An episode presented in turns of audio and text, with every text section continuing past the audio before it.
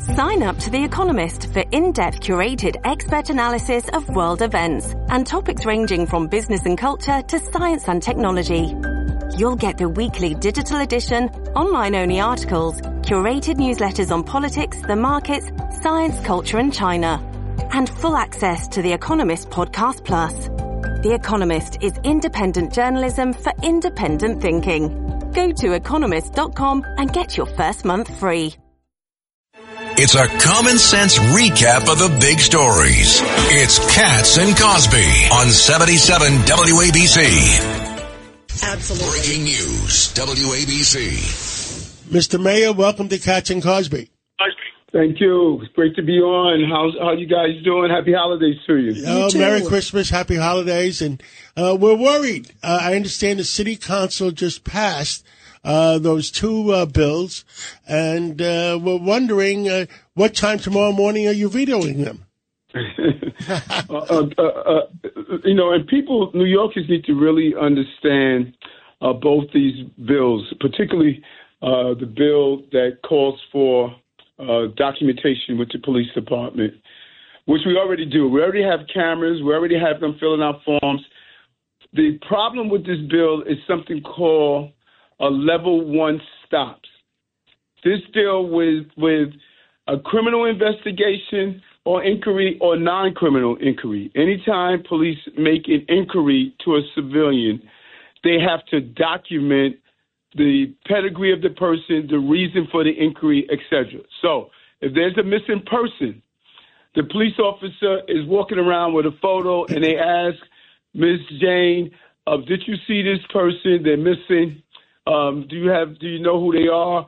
That officer must document that pedigree information and the reason he stopped her.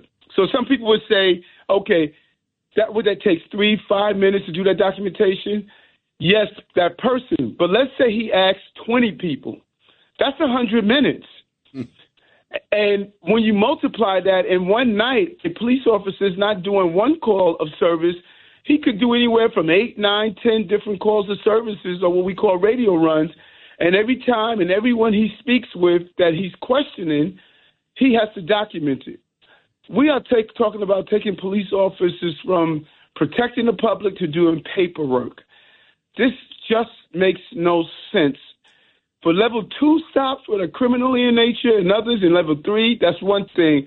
But you should not have basic services police officers are needing a document. And that's what we try to speak with those who are advocating this bill. We said just take out the level one stops, and they refuse to do so. I, I can't believe it. Why, why are they doing this? Uh, and and the other thing, uh, uh, we had the union guy from uh, corrections on before, and he's worried that uh, uh, they're going to really beat up some of his people, and they can't do anything about it.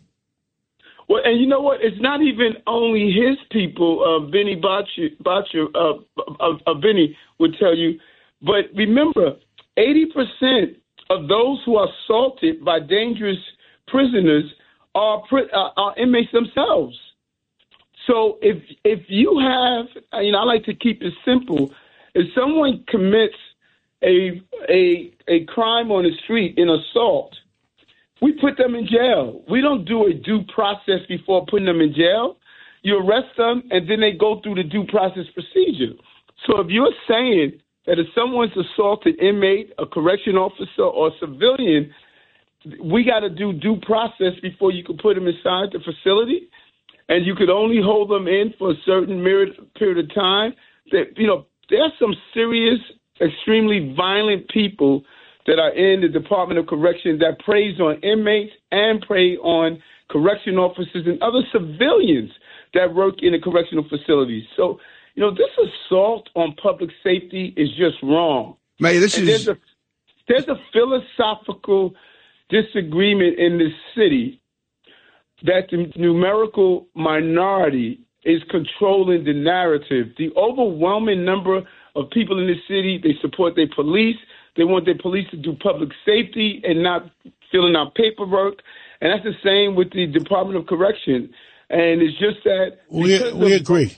We agree. You, Con- you need to Congressman get King, engaged. Congressman King? Yeah, man. First of all, it's good to talk with you. Thanks for your work. Yes, Uh, thank you, Congressman. Thank you for your kind, you know, w- wishes and, ble- and blessings. Thank you. You're very welcome. What What is it with the city council? I mean, when you talk to them, you know, what do they say? They just have such an agenda. They won't listen to reason. They won't compromise. I mean, you know, crime can get out of hand. You think it's many people. It's in their communities where crime is the worst. Well said. Well said. And you know, when we communicated over this bill, trying to show them how they they, they did not understand the wording because the wording of what the level one is, uh, Congressman, it came from a court ruling, and we showed them the wording, and they still stated that this does not include those basic inquiries. It's just the unwillingness. You're digging in deep, and then you have in advocates write legislation. You have people who have a far left agenda who don't believe in supporting police, and they're writing this legislation and just handing it off to the council people. Yep. And Mr. Mayor, this is Rita Cosby. Great to talk with you again. Um, Thank you. Oh, and you know, I want to ask you about uh, the migrant situation because it's get it is so cold outside. Um, I know the other day, Floyd Bennett Field, uh, the bolts were coming off uh, the tent there, where it's a migrant shelter for I think it's seventeen hundred are there now. What's the plan? Uh, where are we going to put all these people, especially as weather's getting really cold and messy? It's going to snow for Christmas. And, and, and you know what? And it's and it's a real question. As we we got last week, almost four thousand uh, migrants uh, that came to the city uh, last week. When you start getting four thousand a week, eight thousand every two weeks, sixteen thousand a month, just think about those numbers. Where we have to ensure that all of their basic needs are met by law. Uh, that is why we're in court now fighting about the right to shelter. And people have often asked, well, Eric, why don't you stop the buses? Because we're not allowed to. You know, why don't you uh, uh, put place, place people back in these places where they're sending them to? We're not allowed to do that. We're not allowed to tell uh, people we're not going to give them their basic needs.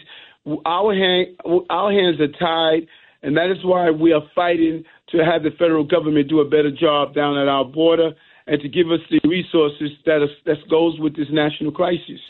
Uh, Mr. Mayor, any estimate yet the differential, uh, uh, how much budget cuts you have to make in between uh, the amount of, uh, I mean, everybody wants the, the, the sun to shine for the rest of the century, but there is going to be a shortfall. Any estimates of how big the shortfall is going to be?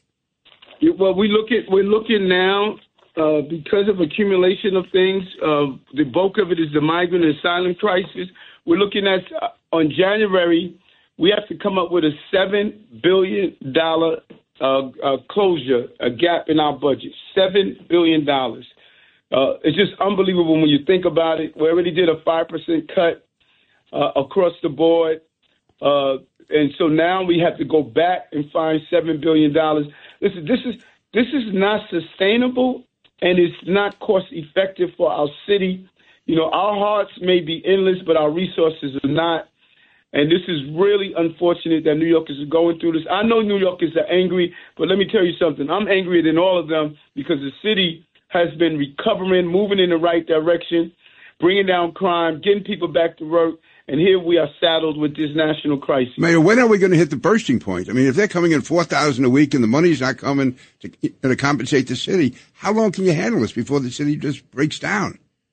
Listen, we already hit the bursting point. Uh, we, we the, the, the flow has overflowed us, and that is why you're seeing that because the law requires that I balance my budget every two years. Uh, you're seeing that we are required to come with these cuts because there's only a certain number of ways you can generate resources in the city, and and one of them is cutting your ex- expenses, and these expenses are decimating of you know everyday New Yorkers. You know, uh, before we let you go, uh, Mr. Mayor, you, you also said uh, people need to mobilize to get to D.C., uh, calling on people. Explain that and how frustrated are you with D.C.? Well, well, you know, I, I think that we are a, a a country of standing up and fighting for what we want. D.C. is the center of our national government, and it can't be just Eric taking ten trips.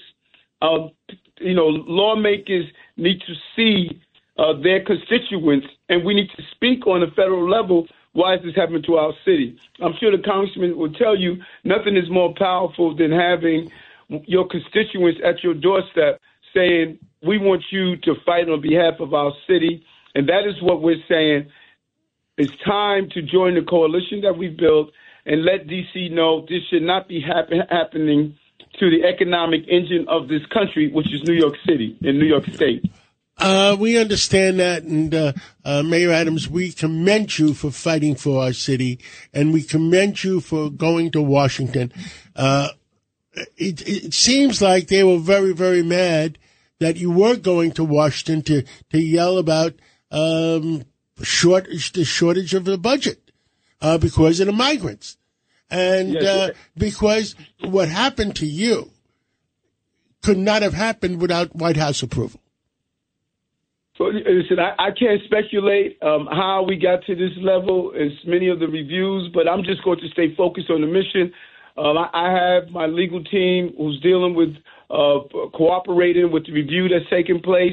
I need to stay focused and navigate the city out of the crisis that we're in. And you know what? I have one one gift that I'm I'm, I'm proud of, and that's my ability to uh, compartmentalize series of things that go on at one time. And uh, I have a good team, and I'm going to continue to move fo- focus. I, I must navigate us out of this crisis. Mayor Adams, we support you 100% for, We're rooting for you. For rooting for you for going to Washington and trying to make a difference. And, and, uh, you know, I guess Washington is just a stubborn place these days. Yeah, and listen, we love New York. We want we want huge success. We you want know? success Yes, for New we York. do.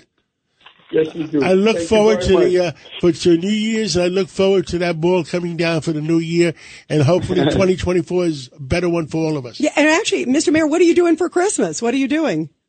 Uh, I, I, I'm gonna do some volunteer work. I'll probably go up to NAN to National Action Network, give out some food, and go out and just really uh, uh, share cheer throughout the entire city. Oh, Beautiful. thank you. Beautiful. Thank you for coming Okay. on with Merry Cass Christmas. Cosby. Merry Christmas, Christmas. man. And, Thank uh, you. Take care. Merry and we'll talk to you soon. Thank you.